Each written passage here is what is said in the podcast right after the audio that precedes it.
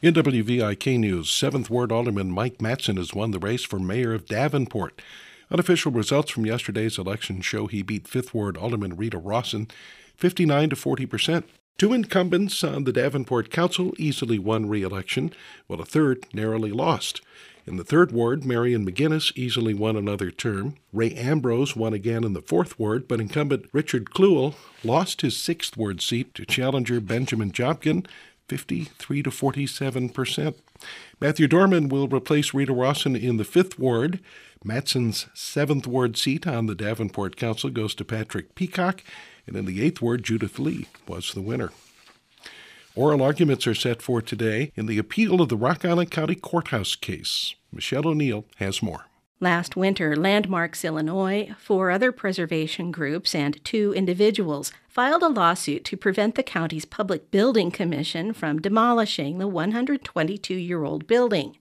Then last March, a Peoria County judge threw out their complaint, but Illinois' 3rd District Appellate Court agreed to hear the appeal.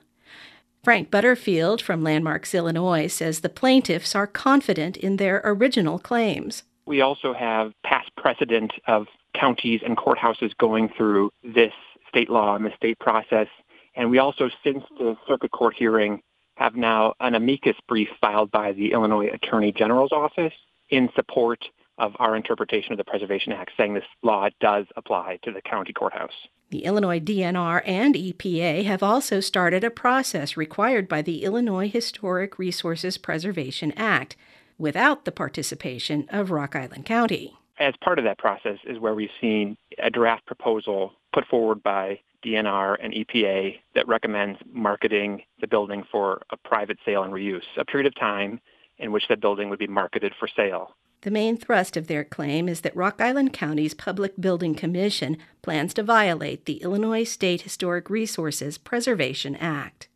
I'm Michelle O'Neill. Oral arguments are set to begin this morning at 9 o'clock in Ottawa.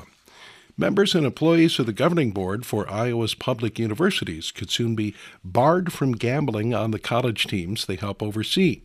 A policy proposed by the Board of Regents would bar members and staff from betting on games involving the Iowa Hawkeyes, the Iowa State Cyclones, or University of Northern Iowa Panthers. The board will consider adopting the policy at its meeting next week. The Quad City Storm is honoring veterans in a unique way. Yesterday, the team invited people to come to the Tax TaxSlayer Center and write the names on the ice of friends and family who served in the military. Donna Sturms from Bettendorf says she visited to honor a long list of veterans in her family.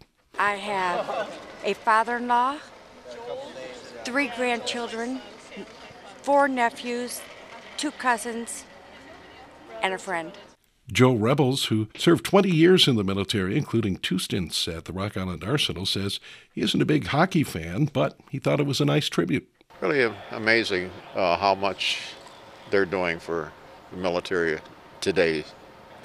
And as far as this, this is unusual. and it's the first time I've ever been on the ice. On Saturday, the Storm will host the Evansville Thunderbolts on Military Night with all of the names covering the ice. The Storm will also wear camouflage jerseys that'll be auctioned after the game to raise funds for Guide Dogs of America. The Lakers beat the Bulls 118 to 112. Bulls are in Atlanta tonight. In college ball, Illinois beat Nicholls State 78-70 in overtime. Iowa State beat Mississippi Valley State 110-74.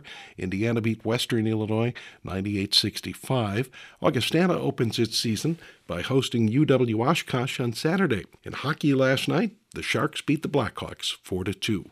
We'll see clouds in the Quad Cities today, rain, sleet, and snow in the Dubuque area. High near 50 in the Quad Cities, 40 in Dubuque.